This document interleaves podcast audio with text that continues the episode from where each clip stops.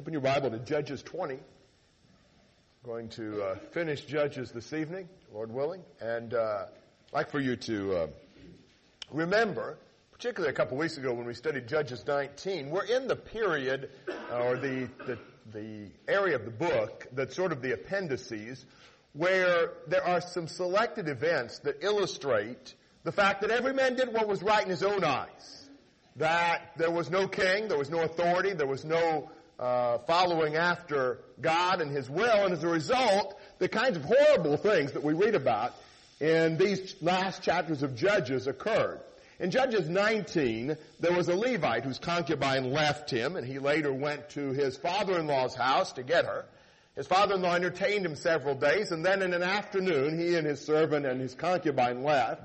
They could have stopped in a Jebusite city, but they wanted to uh, spend the night in a city of the Israelites, well, a city that would be hospitable to them. So they went to the city of Gibeah, where they thought that uh, they could find lodging and so forth, but actually none of the Benjamites in Gibeah took them in, but an Ephraimite finally did, that had taken up residence there.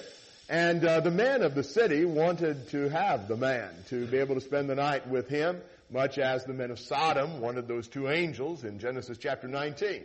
And uh, the man uh, suggested and sort of threw out his concubine to them, thinking that that would perhaps satisfy them. And it, it did. They spent the night uh, abusing her and left her half dead on the doorstep. Doorstep. Apparently she did die. And uh, when the Levite got ready to leave the next morning, he went out the door and saw her there on the doorstep and he said, come on, let's go. And uh, she was dead. So he gathered her up and he took her home and he dismembered her and he sent a piece of her to each of the tribes. And that's sort of where we left that uh, rather depraved story. But that's just really the uh, beginning of the story. In chapter 20 verse 1, then all the sons of Israel from Dan to Beersheba, including the land of Gilead, came out, and the congregation assembled as one man to the Lord at Mizpah. By the way, the land of Gilead would be on the right-hand side of the Jordan. And the chiefs of all the people, even of all the tribes of Israel, took their stand in the assembly of the people of God, 400,000 foot soldiers who drew the sword. Now the sons of Benjamin heard that the sons of Israel had gone up to Mizpah, and the sons of Israel said, Tell us, how did this wickedness take place? So the Levite, the husband of the woman who was murdered, answered and said, I came with my concubine to spend the night at Gibeah, which belongs to Benjamin. But the men of Gibeah rose up against me and surrounded the house at night because of me. They intended to kill me. Instead, they ravished my concubine so that she died. And I took hold of my concubine and cut her in pieces and sent her throughout the land of Israel's inheritance, for they have committed a lewd and disgraceful act in Israel. Behold, all you sons of Israel, give your advice and counsel here. Then all the people arose as one man saying, Not one of us will go to his tent, nor will any of us return to his house, but now this is the thing which we will do to Gibeah. We will go up against it by lot, and we will take ten men out of a hundred throughout the tribes of Israel, and a hundred out of a thousand, and a thousand out of ten thousand, to supply food for the people. But when they come to Gibeah of Benjamin, they may punish them for all the disgraceful acts that they have committed in Israel.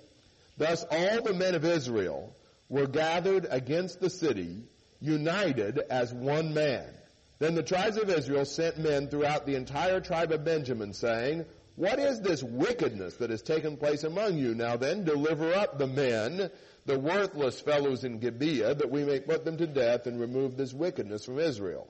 But the sons of Benjamin would not listen to the voice of their brothers, the sons of Israel, and the sons of Benjamin gathered from the cities of Gibeah to go out to battle against the sons of Israel. And from the cities on that day, the sons of Benjamin were numbered 26,000 men who were, who draw the sword, besides the inhabitants of Gibeah who were numbered 700 choice men. Out of all these people, 700 choice men were left-handed. Each one could sling a stone at a hare and not miss. Then the men of Israel, besides Benjamin, were numbered 400,000 men who draw the sword. All these were men of war. Now the sons of Israel arose, went up to Bethel, and inquired of God, and said, Who shall go up first for us to battle against the sons of Benjamin? Then the Lord said, Judah shall go up first. Now you see the story unfolding here that the people of Israel, having each tribe received a piece of the deceased concubine, were outraged and they came together and they mobilized for war. They asked the tribe of Benjamin just to deliver up the wicked men in Gibeah, but the Benjamites backed the people of Gibeah, and so the other tribes decided to just fight against the whole tribe of Benjamin. Now there are several parallels between what's happening here and the very first chapter of Judges. In Judges chapter 1, we see a chapter filled with war. Wars intended to exterminate people. And in that chapter, they asked the question of God, which tribe should go up first? And the tribe that he said was the tribe of Judah, just like he does here. And so it sort of seems like we're seeing a similar thing repeated. But the similarities between these two stories, I think, serve to highlight the differences. And the main difference is, in Judges chapter 1, they're fighting against the Canaanites, the people of the land, the foreigners. Here, they're fighting against their fellow Israelites. They now are turning to destroy themselves. And perhaps in some ways it's appropriate because by their conduct, the Israelites have showed themselves to be practical Canaanites. That's the way they're living. If the people who live like Canaanites ought to be exterminated, then probably all the Israelites would be in for that kind of treatment. And so that's, that's one thing to, to give some thought to. I think it's interesting the unanimity of the response of these tribes. I don't remember anywhere else in the book of Judges as judges, deliverers raised army after army where they were ever able to raise this many men from all the tribes to fight. And again, how ironic that the, this greatest response, this huge gathering, is not a gathering for worship. And it's not a gathering for war against the Canaanites, it's a gathering for war against their own tribe, the tribe of Benjamin. Now, it's also interesting to me that they mobilize for war, and it's very unequal odds, obviously, 11 tribes versus one. That's not very good odds for the one tribe. But that they ask the Lord a question in verse 18. They ask, who shall go up first for us to battle against the sons of Benjamin? As I said, that's almost identical. Who shall go up first for us against the Canaanites to fight against them? Judges chapter 1 and verse 1. But, but I think it's interesting that they asked that question here. Now in Judges 1, they already knew they were supposed to go up against the Canaanites. God had told them that over and over again. Here, they just assume God wants them to go into battle against Benjamin, and all they ask is which tribe should go first. They just raise the procedural question. They never ask the more fundamental question, should we go to battle? Seems to me like that would have probably been a wise move. It's logical that Judah would be the tribe chosen to go up first because the concubine was from Judah. And so Judah was perhaps the tribe that was most affected. It was one of their own that had been violated. And so as we continue reading in verse 19, so the sons of Israel rose in the morning and camped against Gibeah. And the men of Israel went out to battle against Benjamin, and the men of Israel arrayed for battle against them at Gibeah. Then the sons of Benjamin came out of Gibeah and felled to the ground on that day 22,000 men of Israel. But the people, of the men of Israel, encouraged themselves and arrayed for battle again in the place where they had arrayed themselves the first day. And the sons of Israel went up and wept before the Lord until evening and inquired of the Lord, saying, Shall we again draw near for the battle against the sons of my brother Benjamin? And the Lord said, Go up against him. Then the sons of Israel came against the sons of Benjamin the second day. And Benjamin went out against them from Gibeah the second day and fell to the ground again. Eighteen thousand men of the sons of Israel, all these drew the sword. Then all the sons of Israel and all the people went up and came to Bethel and wept. Thus they remained there before the Lord and fasted that day until evening. And they offered burnt offerings and peace offerings before the Lord. And the sons of Israel inquired of the Lord, for the ark of the covenant of God was there in those days. And Phinehas, the son of Eleazar, Aaron's son, stood before it to minister in those days, saying, Shall I yet again go out to battle against the sons of my ben- brother Benjamin, or shall I cease? And the Lord said, Go up, for tomorrow I will deliver them into your hand. When the Israelites asked in the beginning which tribe should go up first, God said Judah. He didn't say they'd win. They didn't. The 11 tribes lost to the one tribe, lost 22,000 soldiers. So they asked if they should go up again, and the Lord said yes, but he didn't tell them they'd win. And on day number two, they lost 18,000 more soldiers. I'll tell you, the underdog's not doing bad. Almost sounds like U of L against UK yesterday, doesn't it? No, but so uh, after two victories by the Benjamites, you see a big change in Israel. You see that the Israelites were humbled. They they don't act like they did the first two times. First time, well, what tribe do you want, God? Second time, they're a little bit more humble, but by this third time, after they've lost twice, They've lost some of that bravado and some of that, well, you know, we're going to do this. God, who do you want to go up first? Here, all the Israelites go up before God. Uh, actually, the, the text says they went up and came to Bethel, emphasizing the fact they really went there. They, they cried and they fasted all day before the Lord. They offered sacrifices and they asked the question, should we or should we stop? That's the first time they've asked that question. You know, they've been assuming that's what God wanted them to do, but now they've put it on the table. God, you want us just not to go up? Perhaps if they had shown that degree of humility and that degree of concern for the will of the Lord in the first place, they could have saved about 40,000 men. Well, God tells them this time, no, go up. Tomorrow I will deliver them into your hands. So look at verse 29. So Israel sent men in ambush, set men in ambush around Gibeah. And the sons of Israel went up against the sons of Benjamin on the third day and arrayed themselves against Gibeah as at other times. And the sons of Benjamin went out against the people and were drawn away from the city. And they began to strike and kill some of the people, as at other times, on the highways, one of which goes up to Bethel, and the other to Gibeah, and in the field about thirty men of Israel. And the sons of Benjamin said, They are struck down before us, as at the first. But the sons of Israel said, Let us flee that we may draw them away from the city to the highways. Then all the men of Israel arose from their place and arrayed themselves at Baal Tamar. And the men of Israel in ambush broke out of their place, even out of Maareh-geba. When 10,000 choice men from all Israel came against Gibeah, the battle became fierce, but Benjamin did not know that disaster was close to them. And the Lord struck Benjamin before Israel, so that the sons of Israel destroyed 25,100 men of Benjamin that day, all who draw the sword. So the sons of Benjamin saw that they were defeated when the men of Israel gave ground to Benjamin because they relied on the men in ambush whom they had set against Gibeah. The men in ambush hurried and rushed against Gibeah. The men in ambush also deployed and struck all the city with the edge of the sword. Now the appointed sign between the men of Israel and the men in the ambush was that they should make a great cloud of smoke rise from the city. Then the men of Israel turned in the battle, and Benjamin began to strike and kill about thirty men of Israel, for they said, Surely they are defeated before us, as in the first battle. But when the cloud began to rise from the city in a column of smoke, Benjamin looked behind them, and behold, the whole city was going up in smoke to heaven. Then the men of Israel turned and the men of Benjamin were terrified for they saw that disaster was close to them. Therefore they turned their backs before the men of Israel toward the direction of the wilderness, but the battle overtook them while those who came out of the cities destroyed them in the midst of them.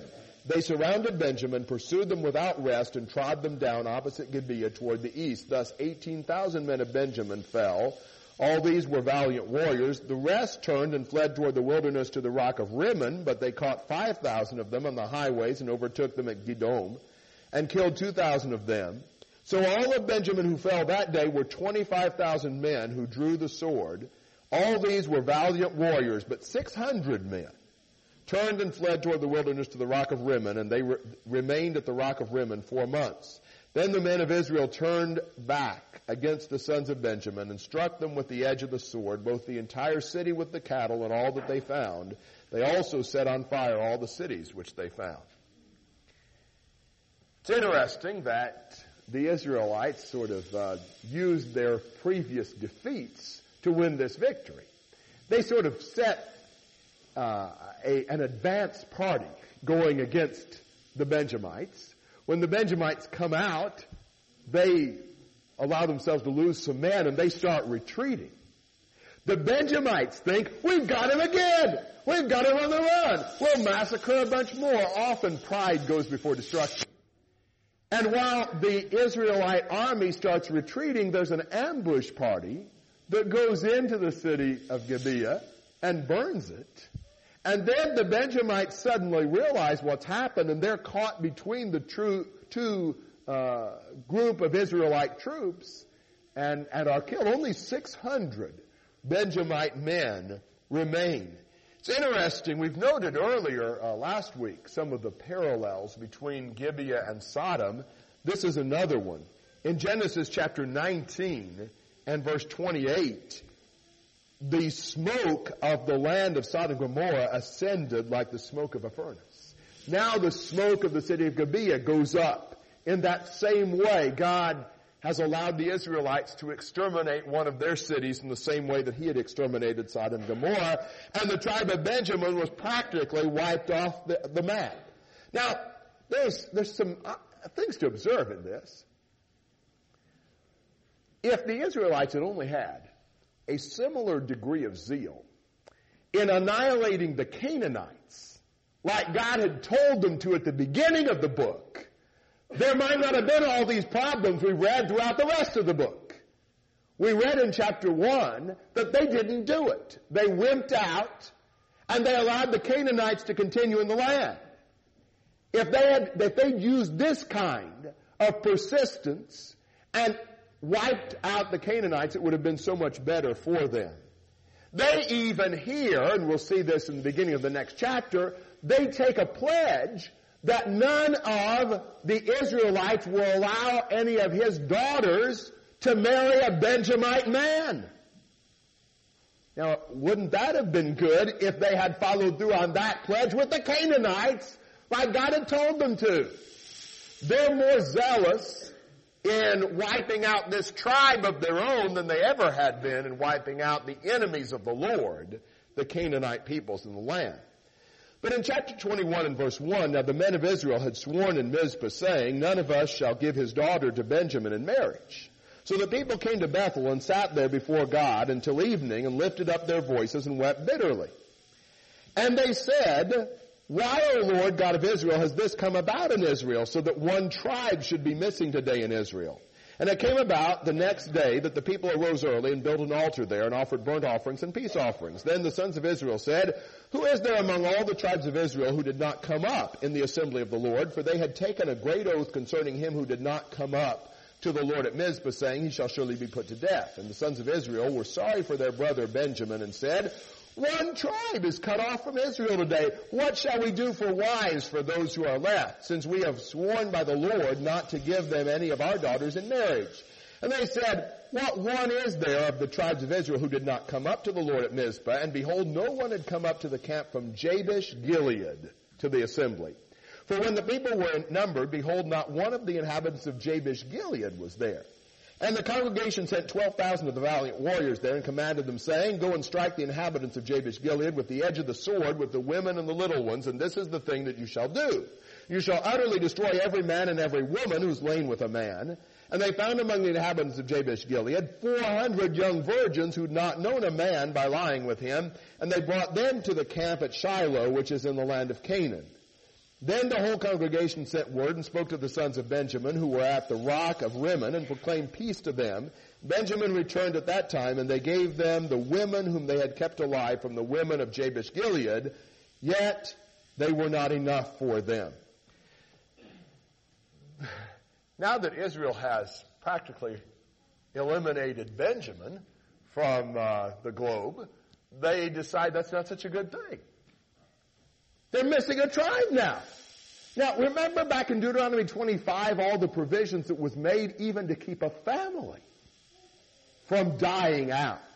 How that if a, a, a man dies childless, it's the responsibility of his brother to marry the widow and raise up seed for him.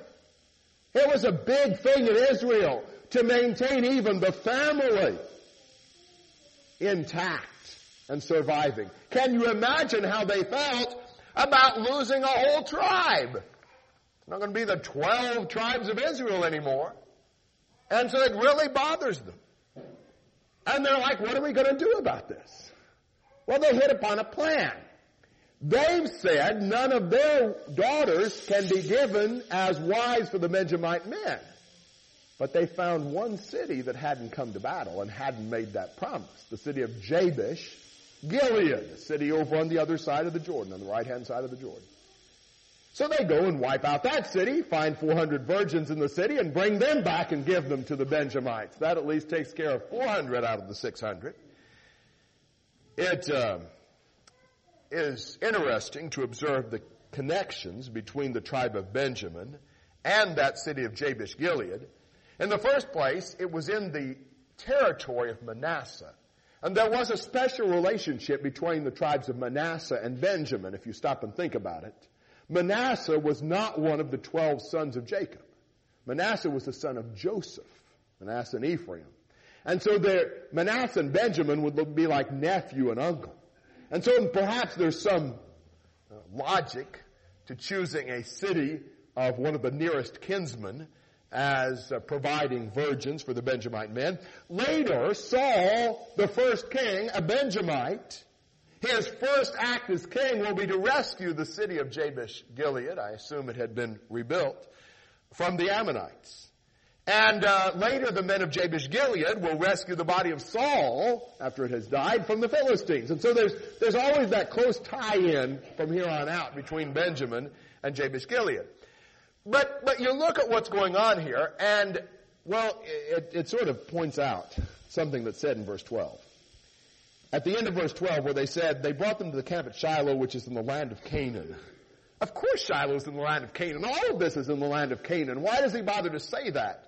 I suspect he says that because it's not just that physically it was in the land of Canaan, spiritually and morally. They're in the land of Canaan still. They're acting like a bunch of Canaanites. You know, it makes a lot of sense to massacre a city to undo the massacre of a tribe.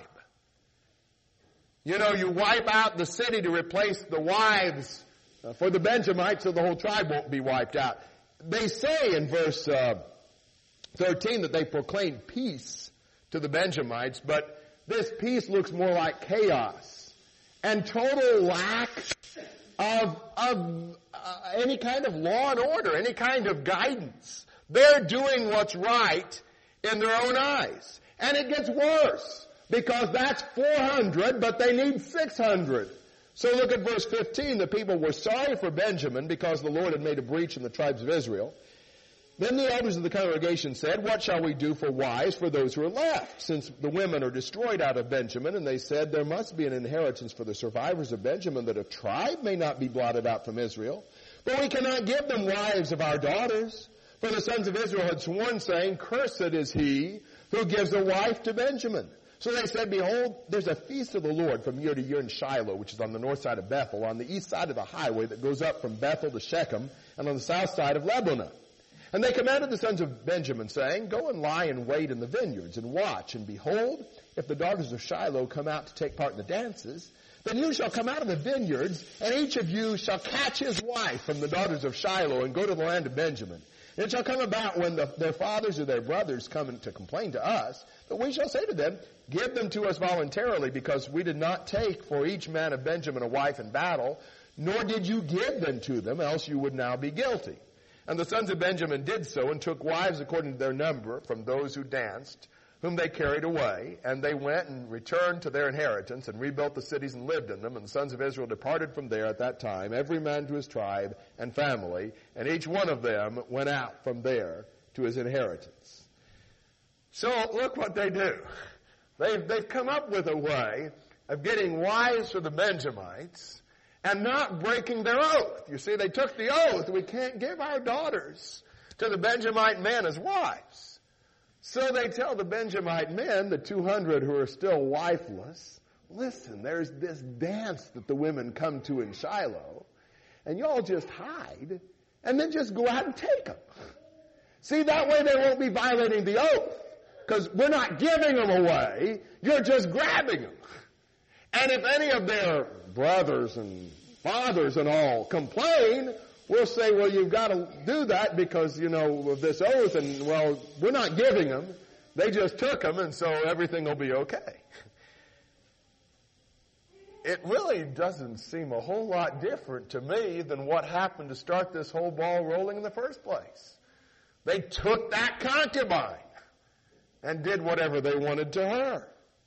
You know, when you start going away from God and not respecting His will, where do you stop? I mean, one sin just sort of leads to the other, which leads to the other, and it kind of snowballs on you. And they seem really concerned about not violating their oath, and, and they've come up with a rationalization that enables them to think, well, we haven't, we haven't broken our oath, but they violate every standard of decency and morality in doing that. And they seem to be more concerned about the Benjamites than they are these poor young ladies that are participating in the feast there in Shiloh. And so, caveman style, these Benjamites are supposed to carry off their women. And now we've got wives for all 600 and we've avoided exterminating an entire tribe. What a mess. It's interesting to compare the book of Joshua with the book of Judges. In the book of Joshua, Israel turns Canaan into Israel. They take over the Canaanites. In Judges, Canaan takes over the Israelites. The Israelites Canaanize themselves. They, they become like the people that they had conquered. And they did it because they didn't wipe out the Canaanites like God told them to. God had warned them over and over and over again what would happen if they didn't. And they did it because of verse 25. The very last verse in the book of Judges sums up the whole book, really. In those days, there was no king in Israel. Everyone did what was right in his own eyes. Clearly, it wasn't what was right in God's eyes. Don't blame him with any of this. They did what was right in their own eyes.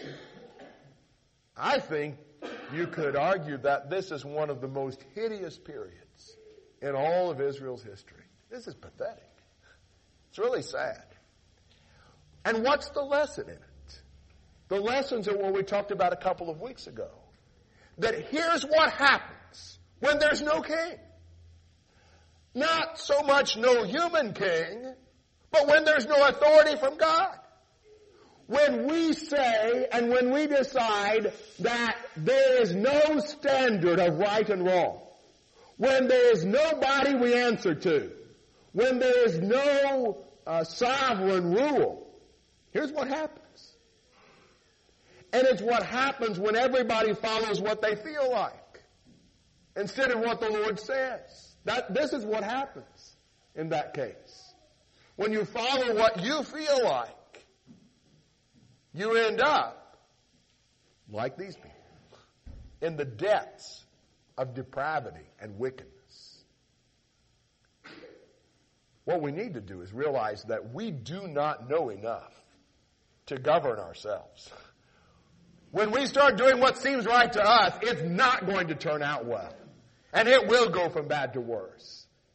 And we need to realize that we depend on the Lord in every way, including for the guidance in our lives, to know what's right and what's wrong, to know how to live, to know what's best. When they didn't, here's what happens. Some of the horriblest things in all of Israelite history. I appreciate you having studied the book of Judges with me. It's been helpful to me in going through that. I realize we've taken a while, but uh, I think it's it's it's really uh, there's a lot to learn in every every book of the Bible, and uh, we just need to keep reading, keep studying, and, and keep trying to understand the lessons God's got for us in these books.